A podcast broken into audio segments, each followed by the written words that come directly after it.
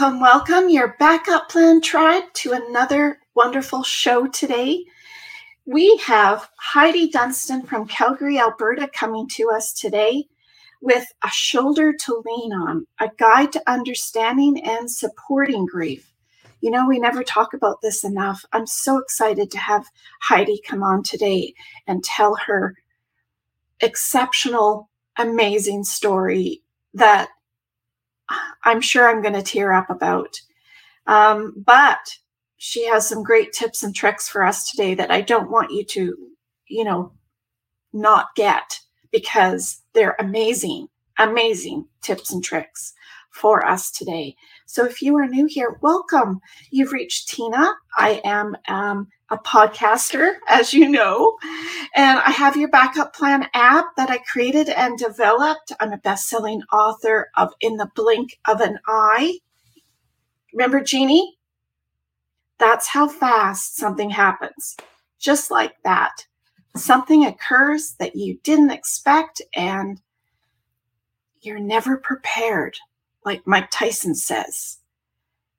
You think you have a plan, until you get punched in the face.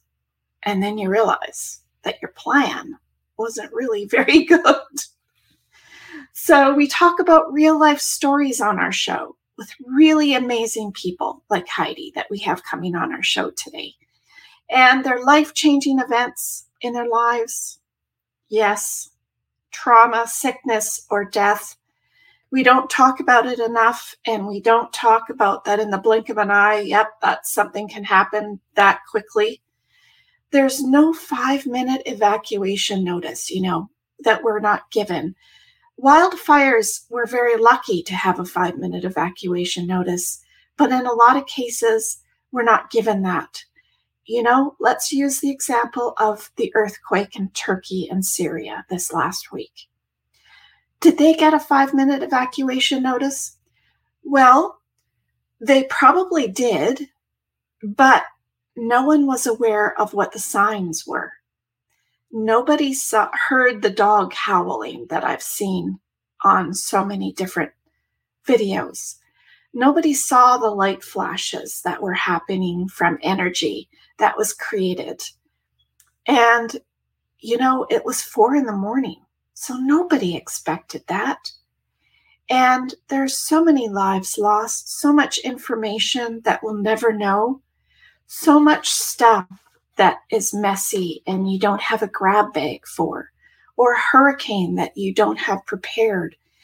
You know, when we live in these wildfire locations, do we have some sort of plan set up with insurance, with with um, you know, sprinkler systems or anything like that. That's part of a plan. And your backup plan is a plan for you and your loved ones to be able to know where your stuff is when the time comes. And I'm sure Heidi's going to give us some pointers around that as well. Um, we created the app so it would organize all of your details your medical, any emergency, sudden death stuff, unexpected tragedies, to avoid all that tremendous stress for you and your loved ones after. And it's at your fingertips. It helps you guide you and assist you in your life puzzle pieces so you know what to do, how to do it, and why you should do it. So let's get the party started. I'm so very excited. If you are new here, welcome. Please like, share, and subscribe to our show. I'm so happy to have you come on each and every week with us. And don't forget to press on that bell down below and the subscribe button. And please share it with others. Grief is a very special thing. And if you just did one thing for one person that's grieving, that is to share some tips and tricks of grieving with those others because it's very special. And maybe something will resonate and help them out. So let's get the party started and we'll bring on our little short commercial and we'll get the party started. So thank you for coming on our show. I'm so excited to have Heidi. Let's bring her on. Let's bring her in. There she is. Hi, Heidi. Hi, Tina. Thanks so much for having me. I'm excited to be here with you today. I'm excited to have you. And you're not in Calgary today, but that's okay. You're in somewhere hot and beautiful. I am. I'm grateful to be here. I wish I was with you. Um, well, you know, Heidi, we have so much to say on this topic. Um, I can't believe how I'm an emergency preparedness coach and you're a grief educator and advocate that we can never say enough about grief. And I'm excited to have you on our show today. So thank you. Where did all of this start for you, Heidi? Uh, unfortunately, I lost my husband unexpectedly in 2018. It was two days after Christmas and the day before my 40th birthday, and he died unexpectedly of a heart attack. And I'm grateful we have a huge support network. We met in a personal development seminar, so we had lots of people around us. But you know, I had a lot of support around me, but I also had people that just said things that missed the mark and that just didn't really feel like it was able to they were able to support me at a time when I really needed to be supported. And as I spent time with more and more grievers, I learned that my story wasn't unusual, that all of us have these stories of things that people said that shouldn't have been said. And but not only that, Heidi, do you think that you even knew what you wanted to have said to you? You know? Yeah. I don't think we know either until somebody says something really nice and then it makes you feel good. Yeah, you know, and and it's our grief education is is very limited. I mean, you and I were chatting backstage and we talk about the fact that you know, we read an obituary, we send a card and flowers or maybe make a donation in somebody's name we attend a service, we maybe make a lasagna or a casserole, and that's about as much as we know how to do. Um, and grief goes a lot further than just that funeral or that uh, celebration of life. It's, I believe, grief is love, and that somebody will grieve and love their person till the last breath they take. And so we have to have tools and things to do and say that can be supportive, whether it be in the moment, like a week, month, or you know, a couple months after somebody's died, or even years down the road, because grief comes in waves and we don't get to choose when they come, and they come for different reasons. And um, we've we've got to kind of build our I call it your grief muscle, and learn how to support people in those moments because we live in a world that wants to fix people and we don't like people in pain. And when we can look at grief and say they're not in pain, they're they're hurting, but they're loving their person they're missing their person. They're remembering a legacy.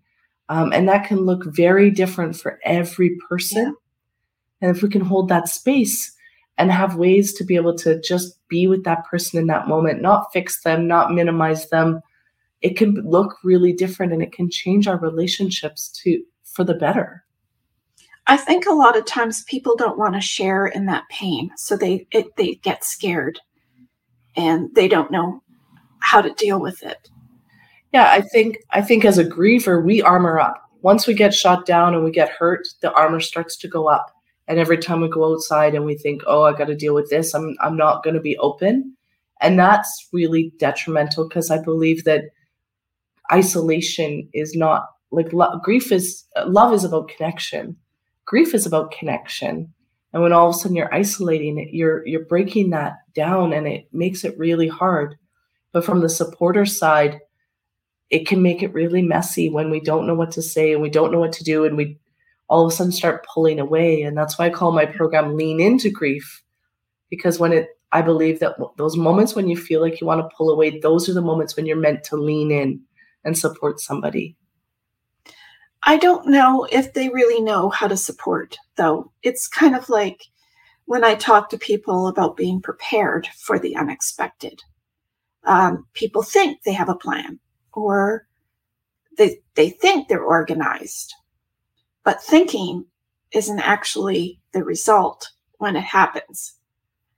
Um, like Mike Tyson says, when you get punched in the face, all of a sudden, like I've been talking now, I've been walking with Tina on Friday afternoons talking about Lisa Marie Presley's estate and the mess it is even though they have so much money and such a celebrity.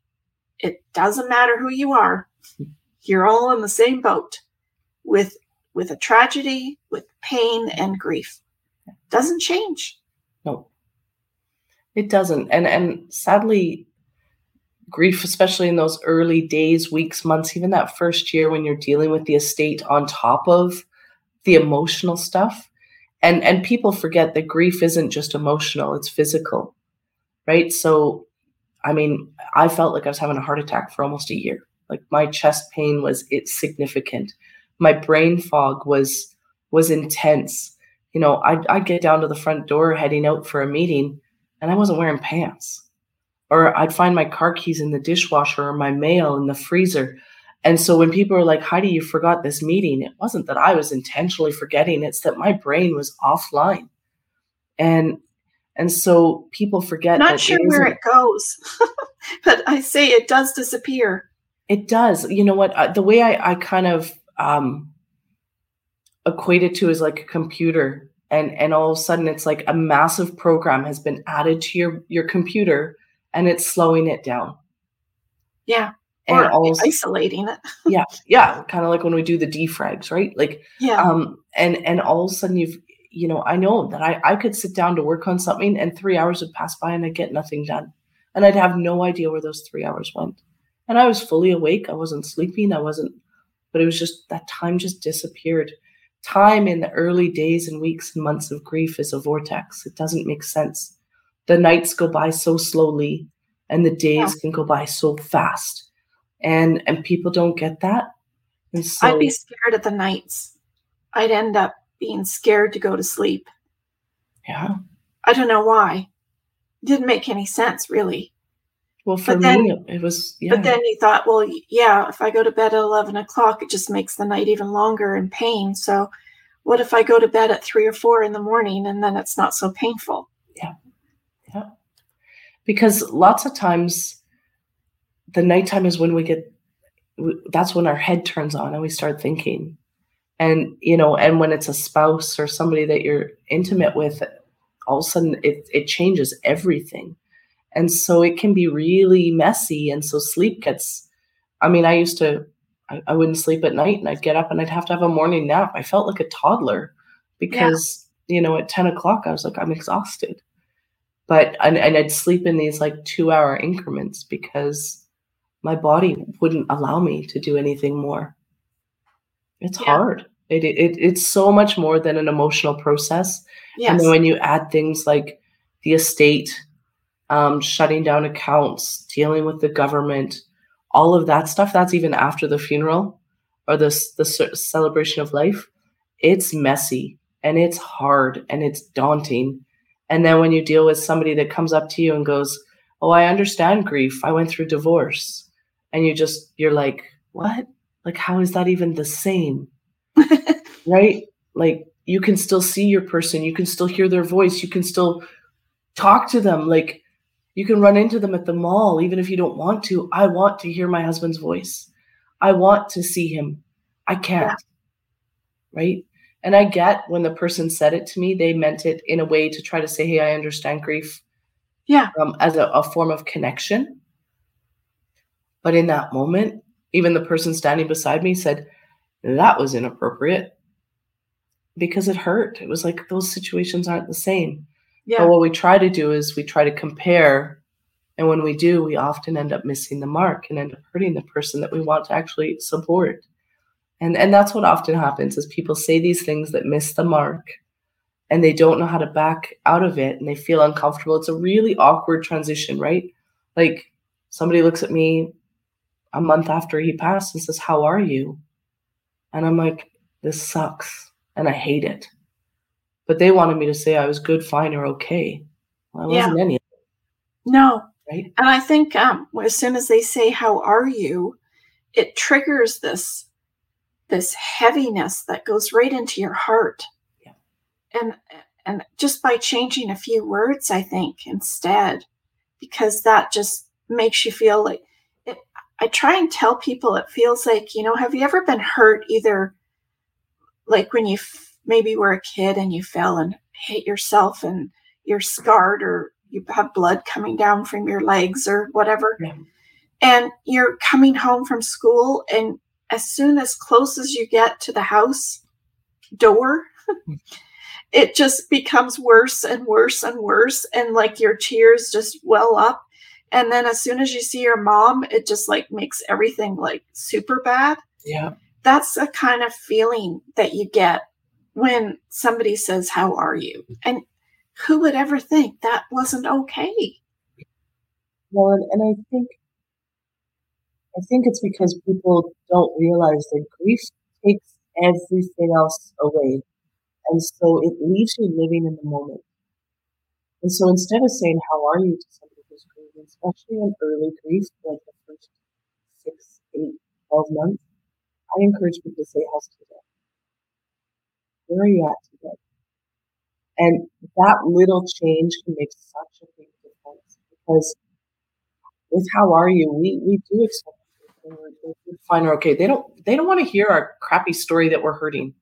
We don't live in a world that likes pain. And so they don't want to hear about it. But if you can say, How's today? It's like, hey, you know what? I haven't slept. I haven't eaten. You know, the first three months after I lost my husband, I lost 30 pounds. Now, Tina, I got some weight to lose, so it wasn't a bad thing. But everybody was like, oh my gosh, you look fabulous. You've lost so much weight. I had one friend who said, have you lost all this weight because you're not eating? And I was like, I hate eating myself. Yeah. Like Mike's gone. It is, it is different eating by yourself. It is. And so I was I, I could I could only stomach, I would eat one meal a day. And the grace and courage it took for that friend to say, Are you not eating? I'd like to bring meals over and, and, and enjoy meals with you. Or I'd like you to come to our house and have dinner with us. At least once a week or something. Yeah. Like just, I mean, yeah, I didn't need a babysitter, but just, you know, that's got to be hard to be by yourself when you always had your person. Yeah. Right. I mean, and, and I had zero ability to multitask. So I couldn't cook more than two things on the stove at the same time because I burnt one, if not both of them. And so even that, like even when I made an attempt, it just highlighted to me how different I was. And it kind of just kickstarted that whole grief st- cycle over and kind of beat myself up and like, I'm so different. Why can't I get my shit together? Like, yeah. Right. And it was like, it was so hard. And for this one friend to acknowledge the fact that this has to be tough. Yeah. And it's impacting your body. Well, and I think being by yourself too, it just elevates that by saying to yourself, well, like you have nobody to talk to when you're eating, or you you don't feel like making something because you want it. Like you always make something to share between the two of you. Right. So it's it's hard. It's really hard to to be in that position. Yeah, and it's it's hard to um it's hard to just start to navigate it by yourself, right? And it takes a while to get your feedback. I, I bet you, for me, I called it the zombie zone. I was I was a zombie for about 18 months. And and I have, I've done lots of personal development work. I've done lots, I've got lots of tools. My toolkit's full. And so when somebody tells me that, you know, they're two years or two and a half years out and they're still getting their feet under them, I'm like, I get it. Cause it's not easy. Like when widows tell me like you know, widows, we, we, lots of Facebook groups and stuff are for widows. There's lots of groups out there. And they always say, what's worse, the first year or the second year? And I said, depends. I said, for me, the first year I was numb and I kind of equate it to like the dental surgery. So it was like my face was frozen and they did all this dental work. And the second year was harder for me because the freezing came out and I was able to see where we hadn't gone yet and that I still wanted to yeah. take him. I saw where he was supposed to be in my life and he wasn't. And just I missed him more and more because I wasn't numb anymore. Yeah. And so my second year was way harder than my first, to be real honest with you. And people were like, you know, we have this timeline of grief that you should be over it by now. Yeah. And I think the third and fourth year is probably it's not, not necessarily harder, but it's different. It's it a is. different hard because now you're trying to find your way. You're trying to find yourself you're trying to find how you want your day to look like without that per like to be you're trying to do find a to way to live your life with grief still in it yeah right? Like so grief the first year feels like it's ginormous and it's heavy and you don't know how to carry it and you feel like you're falling down all the time. And as time passes it the grief doesn't it's still there. It maybe gets a little bit smaller or you get a bit stronger in handling it um, or you've got more courage to handle it. I don't love telling grievers that they're stronger or that they're strong. I love telling them that they've got courage and that they're brave for getting up every day because i can tell you so many people told me i was strong and i did not feel strong. No. I felt like i had to be very courageous and i had to be very brave um, whether i wanted to be or not. Um, yeah. but I had to find ways to allow my grief to be a part of my life and and be able to have ways where I could hold it. And and I always tell people like you know when you have those big moments in your life like when you graduate high school or college or university or when you get married or when you have your children those are like flag point moments in your life that you remember the before and the after right? You remember what your life was before like before that that happened and after. When you lose somebody that you care about, it's the same. And as your life moves away from that flag point, you know, you start to get your feet back under you oftentimes. Many people do. Some people really don't. They do struggle. Yeah. And neither one of them is a failure because grief is as individuals our fingerprints, and none of us do it the wrong way. Right. And the hard part in our society is that we judge grief we judge how somebody does it. I why aren't they crying? Why do they cry so much? How come they're not over it by now? And I believe they're out in public already. oh my gosh, they're dating already. Um, why did they're still wearing their wedding ring? Right? Look at the, them. They didn't even dress up. They look like a slob. All of that, right? And I believe that judgment is grief's kryptonite. I believe that when we judge ourselves in, in our grief and when we judge others who are grieving, it stops connection. When we can just say, Hey, I see you today, right now, good, bad, and ugly. Yeah. It's it, it is the way we can hold space. So when we can say, Hey, I, you know, because oftentimes grievers hear this, please don't cry, you'll make me cry too. Yes. That's it, common. It's super common. And what I choose to say is Thank you for sharing your tears with me. I'm honored that to hold that sacred space with you because I believe tears are the language of our heart. And when somebody's willing to share that with me, it's a blessing. It means that they trust me. And I don't I don't want to belittle it. I don't want to put that tell them to stop because it makes me emotional. Yeah. Um, it's like when people say at Christmas, Merry Christmas. And they're going through the cash register. Merry Christmas. And that's super nice to say. But when you're grieving, I just feel like standing there. There's nothing merry about this. that's what I feel like saying. And you know what I say to people is, I, I wish you peace this holiday season. Yeah. I, I you know, or I, I wish I you love this holiday yeah. season or something. You know, I, I teach a master class, a free master class, um, how to how to invite somebody and their grief to the holiday table, because lots of times at Christmas time, the people that are grieving don't get invitations. No, they don't want a Nancy Downer.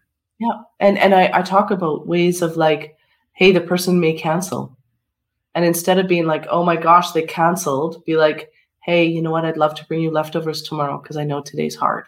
Yeah, you know, I'd love to. How how can we find a way to honor your person while we're doing dinner? Can we have a photo with a candle lit? Can we maybe do a memory stocking? Like I give people hands-on tools to be able to honor the person and their grief and have that uncomfortable conversation before the dinner. Yeah. To say, hey, what is it that you need and how can we best support you? Because it's hard going to Christmas and somebody saying, as they see that you've got tears in your eyes, do you need a t- do you need a minute by yourself? And that's the furthest thing from what you need. You need people to be around you and you need people to be okay with the fact that it's not easy right now. Yeah. But people don't want to go down that negative stuff. Well, I think they do. It's a matter of they don't they don't know how to, so that's why they yeah. avoid. And I, I tell people grief is everywhere. You a three year old who loses their balloon, they grieve. And do you look at that child and go, well, get over it? It's just a balloon. It's gone now. You can't see it, so it, it shouldn't hurt. We don't say that to a three year old. We say, hey, you know, I see you're sad. Uh, I'm sad about my balloon, right? And and we acknowledge their feelings. We see grief with teenagers when you turn off the Wi-Fi. That grief looks a little different than the toddler. They're angry, right? They grieve, and and we move through those emotions. And, and when I tell people, you know, you see grief every day, and when you start to acknowledge people's emotions around it, and see that those emotions are there and honor them, you're working your grief muscle which means that when you're dealing with somebody who's in deep grief because they've lost their person, you you've got some skills already. You just have to transfer them. And and it's about finding the right words. And the words do matter. And so learning what they are, learning, you know, any sentence that starts with at least, at least you, at least they weren't suffering. You know, we say that yeah. that are, you know, people that die of illness, but the person right in front of you is suffering and so you're minimizing them. So don't say it. At least you can get another dog. It's just as inappropriate to say that as at least you can have another child. Yeah. say those to, to people. So don't. Any sentence that starts with at least, you're minimizing the person right in front of you. Right? Yeah. Those are good ones. They, they, they and people don't realize that they sting. People think, well, I, I'm sure that made them feel better. It probably didn't. No. And I think the difference between how are you today and versus how's your day today, I think what it's doing in our heads when you're grieving is when they say, How are you? You all of a sudden think, You, ooh, I don't feel good. Yeah. Right. So then it, it just re, it makes it triggered versus how's your day? You're not putting the emphasis on you. You're putting it on your day and your day could be you know on a dial could yeah. be anywhere from low medium or high. Yeah, exactly. so that's what i think is in our head. Yeah and and i think that when we are able just to be with somebody exactly where they're at without judgment without criticism just see that they're hurting it makes such a huge difference you know, in our society, we often say, I'm sorry for your loss. Yes. Which is a statement that never makes sense to me. When you think about a six year old, when they hear that statement, when we're talking about grief, that sentence doesn't make sense to a six year old because when you say, I'm sorry, it's because you've done something wrong. And I'm sorry for your loss. What I choose to say is, losing a sibling is a significant loss, and I see you're hurting. And I want you to know my heart goes out to you.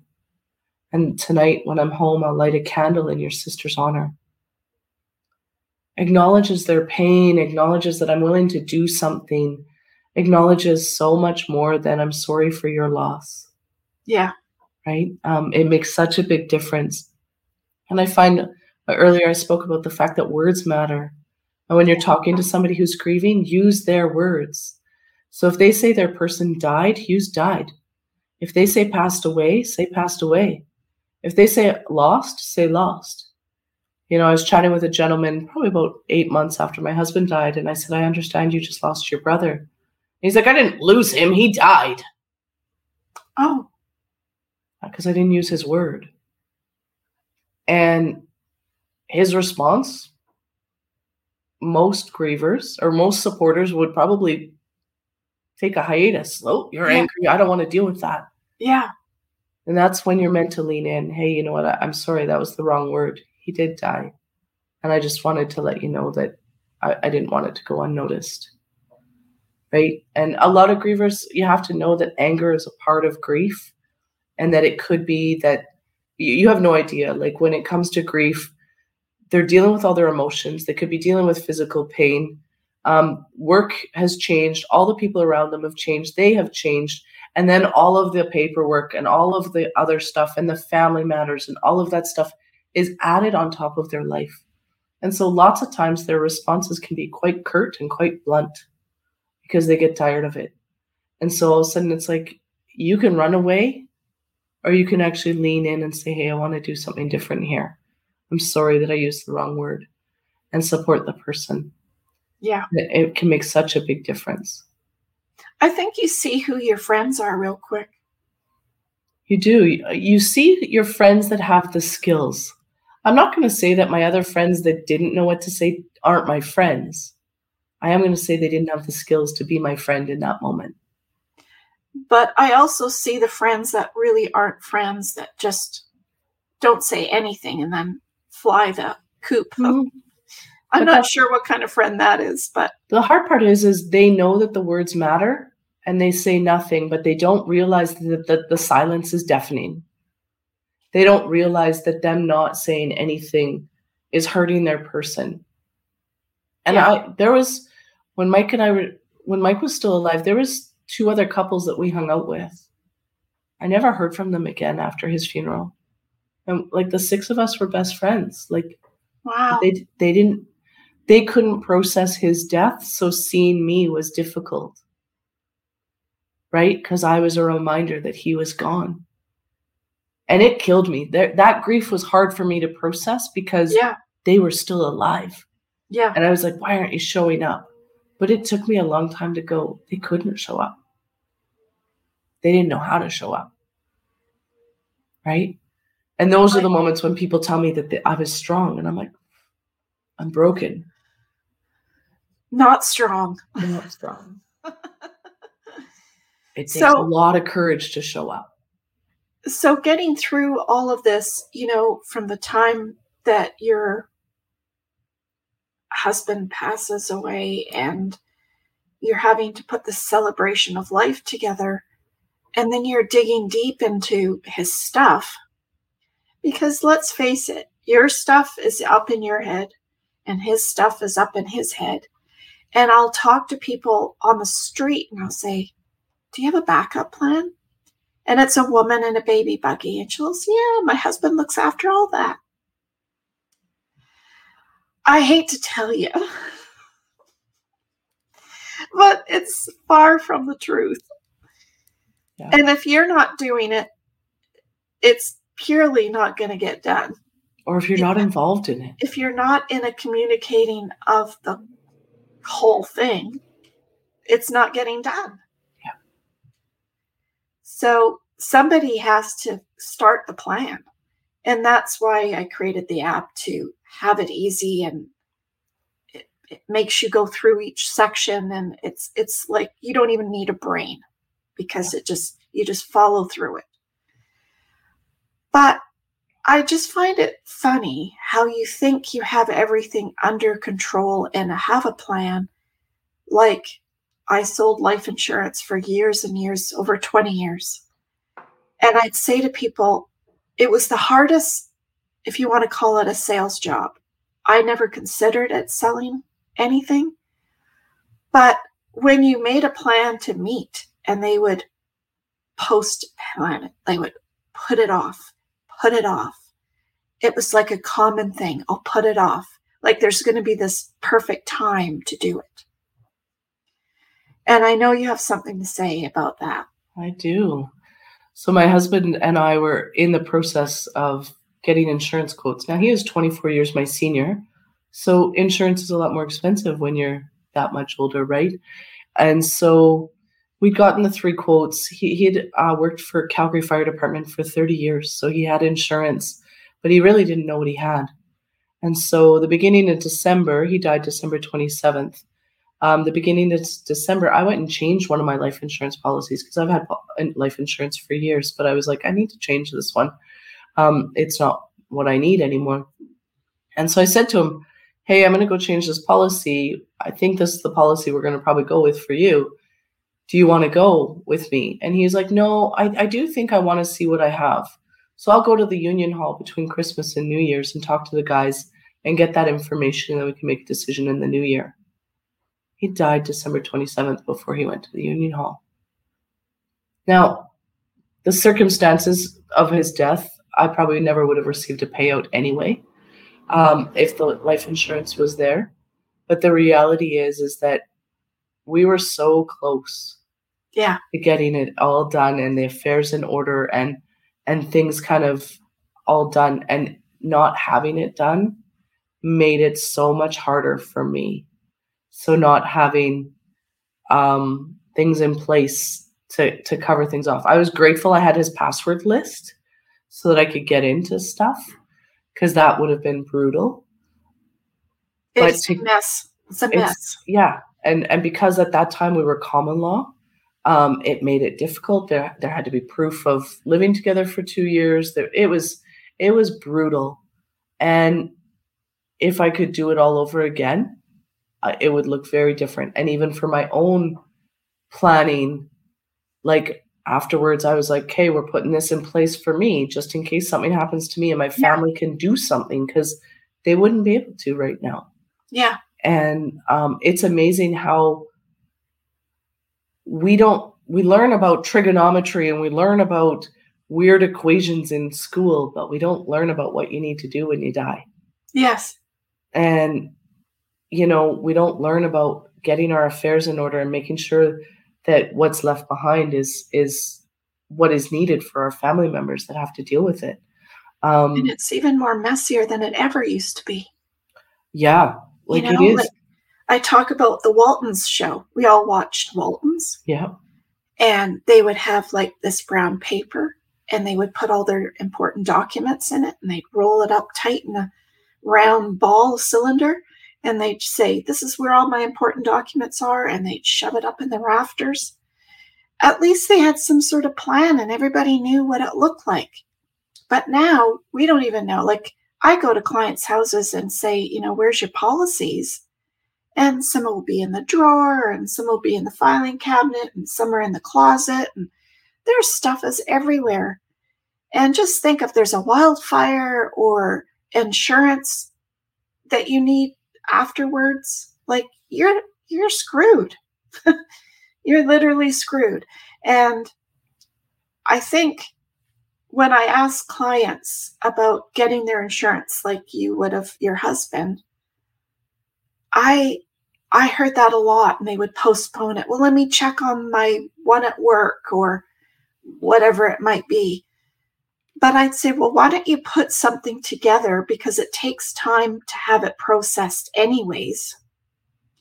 And then it will be there just in case something did happen. And then we can revise it later when the policy gets approved. Yeah. But everybody always takes that as you're trying to sell them something. And for some reason, we think you're trying to sell, you're trying to push it on me, and you're trying to make me feel guilty to do it. But you're not. You're just saying, hey, this is what happens sometimes. So you could do it this way. It literally does. It it Yeah. yeah. And and it and when all of a sudden it does, and I can tell you I spent weeks and weeks and weeks trying to process why we didn't make that decision, Yeah. why we waited. Right? And Yeah. it's heartbreaking when you have to put together a GoFundMe account to pay for your husband's funeral Yeah. because you don't have the resources. Well, no, it's so expensive to put all that stuff together. People don't realize. Yeah. And the decisions that you have to make for that person that you may not really know. Like, did you think you knew what he wanted? I did know him and I had had had that conversation. I knew what he wanted. Um, some of it I couldn't afford. He did not want to be cremated. I couldn't afford that. Yeah.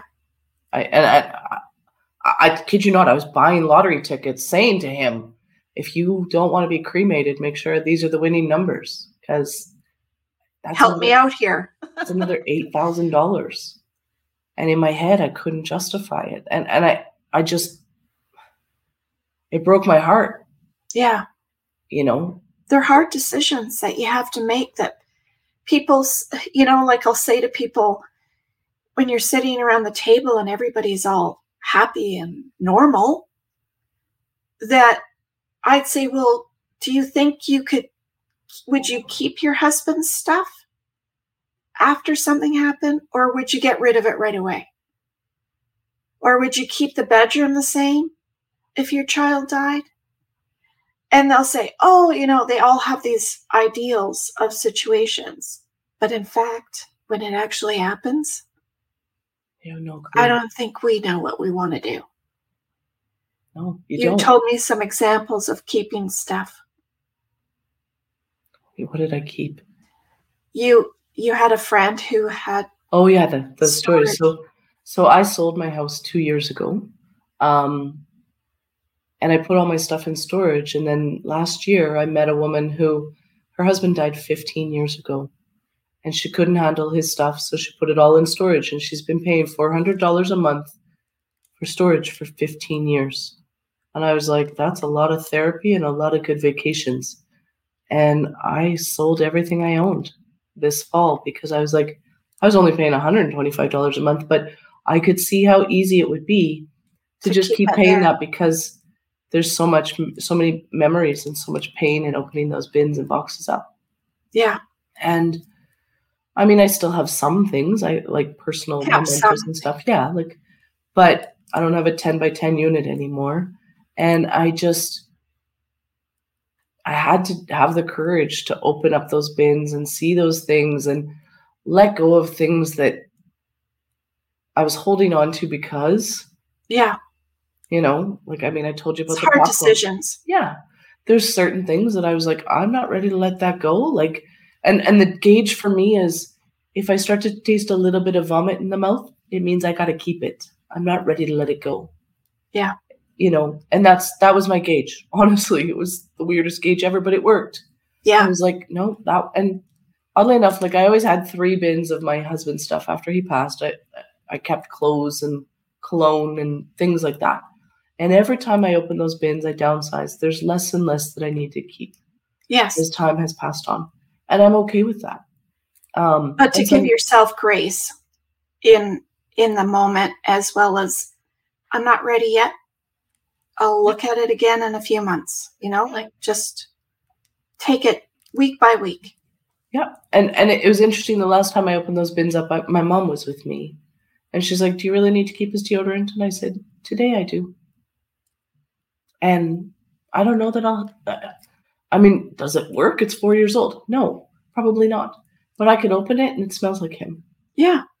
You know, I have a friend who her husband used um, hair wax, and it was a new bottle, and so it had it. He had only used it once, and nobody understands why she keeps the hair wax. Well, it's because it shows his fingerprint, and it's just like she's like, I'm. That's that's a piece of him, and it's important to me. And I'm like, And we we talk about that in the last module of your backup plan is the treasure box. Mhm. and it's all the feelings all your smell your sight Yeah. and the the feel of it The sound, like sound I'm so grateful. Like my husband and I used an app called Marco Polo where instead of texting, we would send video chats and we could just watch them whenever. And I have these videos. So I have videos of him laughing and I have Oh. videos of him telling me he loves me. And, you know, I'm so grateful for that because yeah you miss their voice. You miss seeing them smile and laugh yeah and the world of technology can make that easier and those are little things that you can start to do in your everyday life to be able to Yeah. say you know what i'm going to record a video to my spouse or my person or my child yeah and all of a sudden you have no idea what it could mean when all of a sudden you pass unexpectedly or even expectedly absolutely right? and and it's just those little tiny things Mhm. And it's things like learning, you know, like the world of social media. What does it mean to memorialize a Facebook page? What are you going to keep? What are you going to lose? Yeah. Or lose access to? You know, had I known some things, I would have done things differently. yeah i'm going to take a quick second and Yeah. tell everybody that your information is down below in the description box and please like share and subscribe to our channel and make sure you share it with others because this will be such a great video for people who are struggling. I really think that this can't be shoved in their face enough because there are so many people out there walking the streets that are struggling today. And if you can do just anything for them is to share a video like this with them because they'll get they'll get something out of it that's going to help them. And Heidi has some some great tips for us. What was it like dealing with just the little minor things after someone passes? Like you said, your cell phone, like some of the things are absolutely ridiculous. Like, why do we not have in our world today a proper system for when someone passes away? We're just, we're, we're not prepared. Yeah. His cell phone was hard. I kept his cell phone on um, for about three months. I, I, waited until like there was no more calls coming in that people hadn't heard, and um, so I phoned the company to to cancel, and they said, "Well, we need to speak with Mr. Wilson," and I'm like, "Well, he's passed away." Yeah, but we need to talk to him to cancel his phone. You're not listed. And what do you not get out of that? I'm like, but he's, but he's dead. Like 14 times I had to say that he was dead, and they still said, We cannot process this request. We need to speak with him. And I finally said, Call heaven. And if you talk to him, let him know I have some things to say to him. As well. yeah, yeah. I'd like to speak with him. Right? Like, I, I mean, I was pretty angry at that point, right?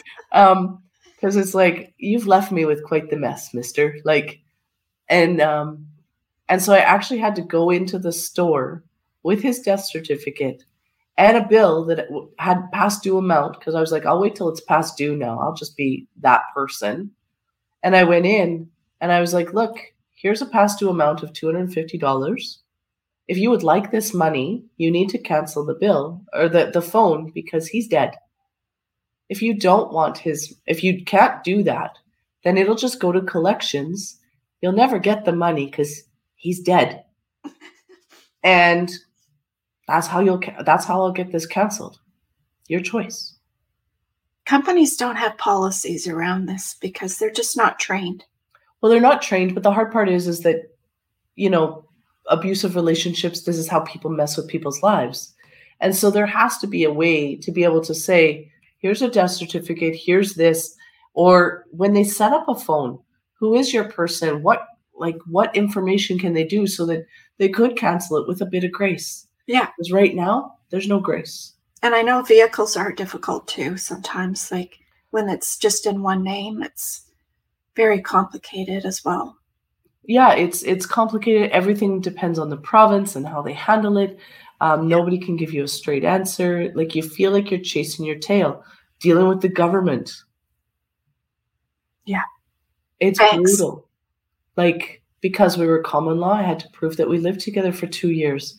But because our licenses had expired the last year, we didn't have, they weren't dated within the two years. Um, it was it was brutal how I was handled and how I was treated. Some workers were fabulous. You'd phone and they were compassionate and caring, and some of them were just despicable. And and I had to remind them that I'm like, you realize that he just died three months ago, right? And they're like, well, you guys weren't together that long. Shouldn't be that bad. And I was like, well, maybe I'm grieving the fact that I deserve to have longer, that I still had a lot to do with him. Like, time doesn't matter of how long somebody's been with them. It doesn't yeah. matter. No. You know, and that's why grief groups, like when I did grief counseling, I didn't go into a grief for widows. I went into a grief for young widows because, you know, it's different grief when somebody's been with somebody for 50 years compared to somebody who's under the age of 40 and lost unexpectedly and all of us are going there was still so much to do yeah this doesn't make sense no right and it's that darn why you know i had to stop asking myself why because it's kept me here yeah and not here why is this hurt so much why is this so hard there's Why no answers. Yeah, there's no answers to those questions. No. And it really stopped me from feeling. And when I stopped asking myself the why and just saying this hurts, or I'm angry, or I'm sad or I just miss him, it allowed me to move through the emotions. And sometimes it was graceful, Tina, and sometimes it was not so graceful. Yeah. Sometimes there was a lot of Kleenex. The best grief gift I ever got was from my neighbor from across the street. He showed up with the Costco size pack of Kleenex with really good Kleenex.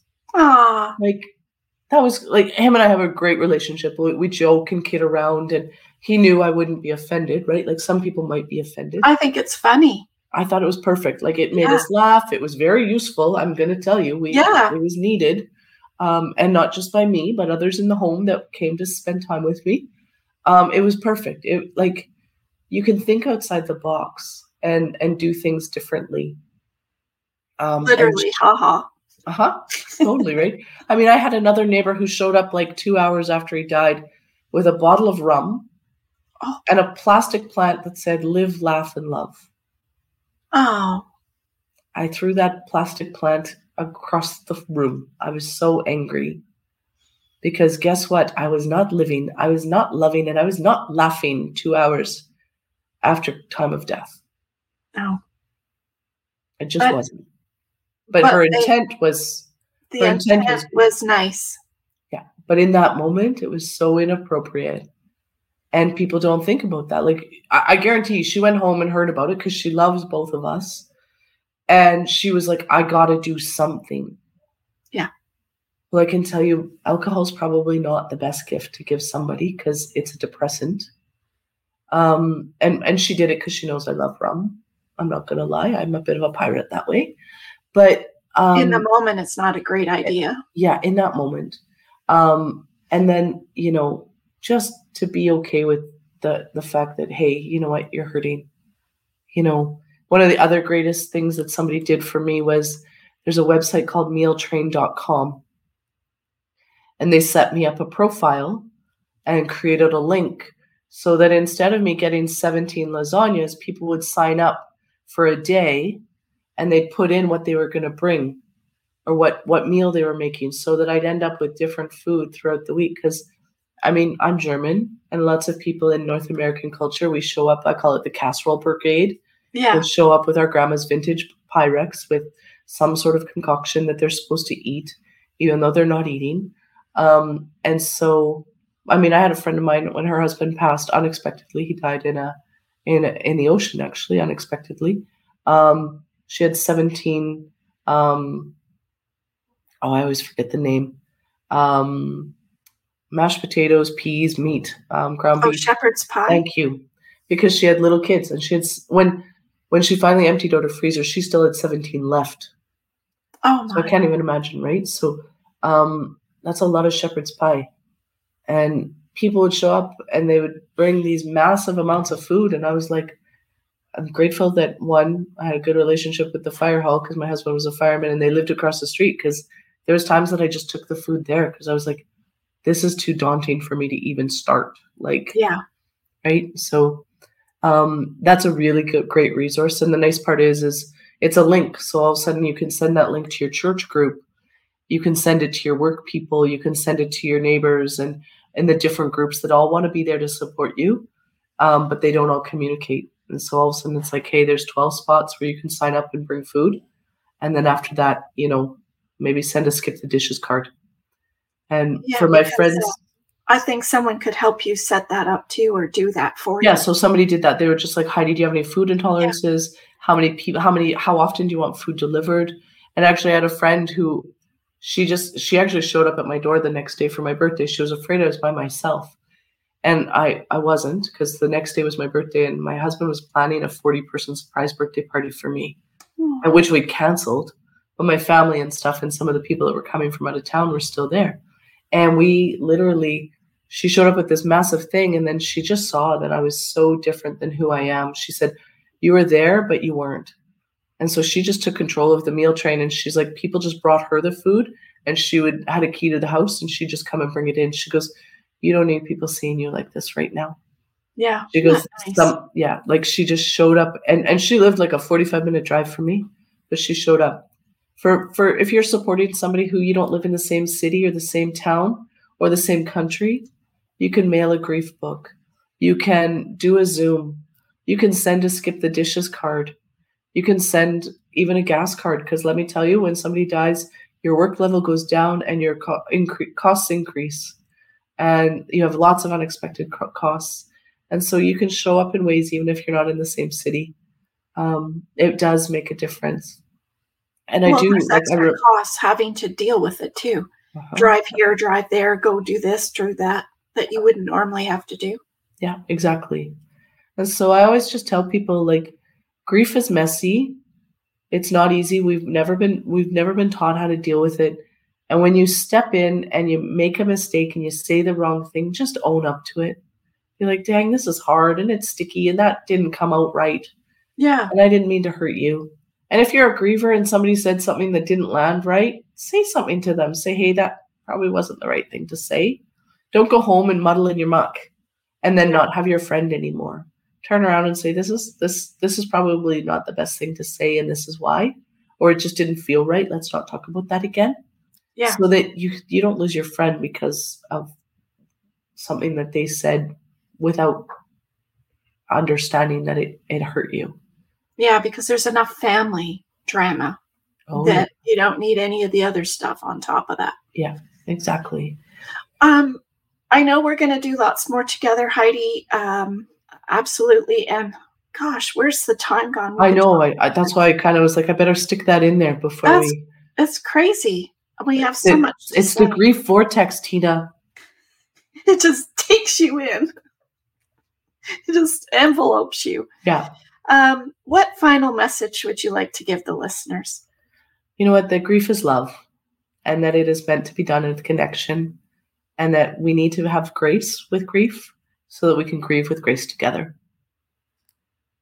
That's lovely. They always say the pain of grief is as much as you loved somebody. Yeah. Shows you how much love there was. So nobody can tell you that you shouldn't be grieving yeah. or you should be over it by now. My, my counselor said to me the first time, she said, When I witness deep grief, it's because I'm witnessing deep love. And That's it's right. true. Yeah. And so when you see somebody hurting deeply, we don't get to judge how they feel. We don't get to say, oh, well, that was your ex husband or your ex wife. It hurts them right now. It doesn't matter if, if they're 10 years down. You know, this anniversary, this, my husband, I call it his wing anniversary. Um, it's the day he gained his wings on the 27th. And it was a hard one for me because it meant that he was in my life. He's been gone longer than he was in my life. And until I said that to somebody, they didn't really realize how significant it was. You know, and I have another friend who it her husband died 12 years ago and her birthday was a hard one because she turned the age that he was when he died. Oh. And so all these little tiny triggers. Exactly. And so we don't get to decide when grief hits and it is like the ocean. It hits us in different paces and places and we just have to just hold space and honor people and and and let them be where they're at and and be okay with the fact that it doesn't need to look pretty right now that they can be messy and sad. And and that's okay and we can sit with them. It's uncomfortable for us. Yeah. But the reality is is the people that sat with me when i was messy crying are people that i treasure today. Mm-hmm. absolutely. You sure find out who your friends are so to speak. Um because family doesn't even step up to the plate sometimes so yeah well and sometimes i mean on the us side like you look at it if if i was in the us um common law i i know people that were common law for 30 years and the spouse dies and the house goes to the family the, the parents and the siblings and not to the to the wife yeah can't even imagine. Like you lose everything. The level of poverty in the US for widows is astronomical. Yeah. And our whole $2,500 death benefit we get in Canada. Make sure you don't spend that all in one place. We get more than they do in the US. That's what I mean. Like, yeah. even that little tiny bit. yeah.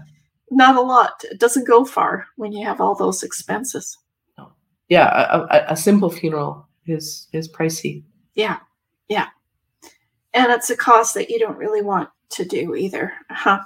You know, you don't want the cost on top of the pain. It's like double doozy. Well, and, and on top of that, that celebration of life for that funeral is a really important step in terms of you want to honor your person hmm and you want to do it in a certain way. And we all know that the funeral industry can can be, not all places, can be a bit feeling like you've been fed to the sharks. Yeah. And so knowing what that that looks like and what what's important to you and getting back to the basics is is really important because it can it can add up fast. I always suggest to go to these places with somebody that isn't emotionally tied to the situation to hold your hand because kind of helps give you some support. Well, and having an idea ahead of time of what the person wants. I knew Yeah, well, yeah. I knew my husband do wanted your a backup plan app, Yeah, exactly. you would know. I knew my husband wanted a traditional firefighter wedding or wedding. That he wanted that too, but uh, he wanted a traditional funeral. Him and I talked about that. He was like, "I want to be honored with my brothers, right. right?" But if I didn't know that, I it would have looked very differently if I, if I hadn't known that wish. Right. Even just that little tiny bit of the story. Yeah. Right. Having the conversations is actually it can help with your grief. Yeah. N- me not knowing would have left me guessing and wondering if I did him did right by him. Right. Forever so- and ever and ever. yeah and so having the conversations about organ donation um, and understanding what organ donation looks like and what it what it entails and making sure you're prepared for it because i definitely wasn't um, and then knowing what what their wishes are means that you don't have to guess Yeah. and you don't have to stick in your head of did i do right by them Yeah. Forever in your mind. Mhm. That will haunt you. Mhm. Well, thank you so much, Heidi. That was awesome. Um, Thank so grateful for you coming on our show today. So please like, share, and subscribe to our show if you already haven't. I'm happy to have you come on our show. Absolutely. We love to have you here. Um, we are not Superman, but we act like we are because nothing's going to happen, right? Nothing's going to happen, right, Heidi? Nothing. Nothing will happen. Yeah, right. Yeah.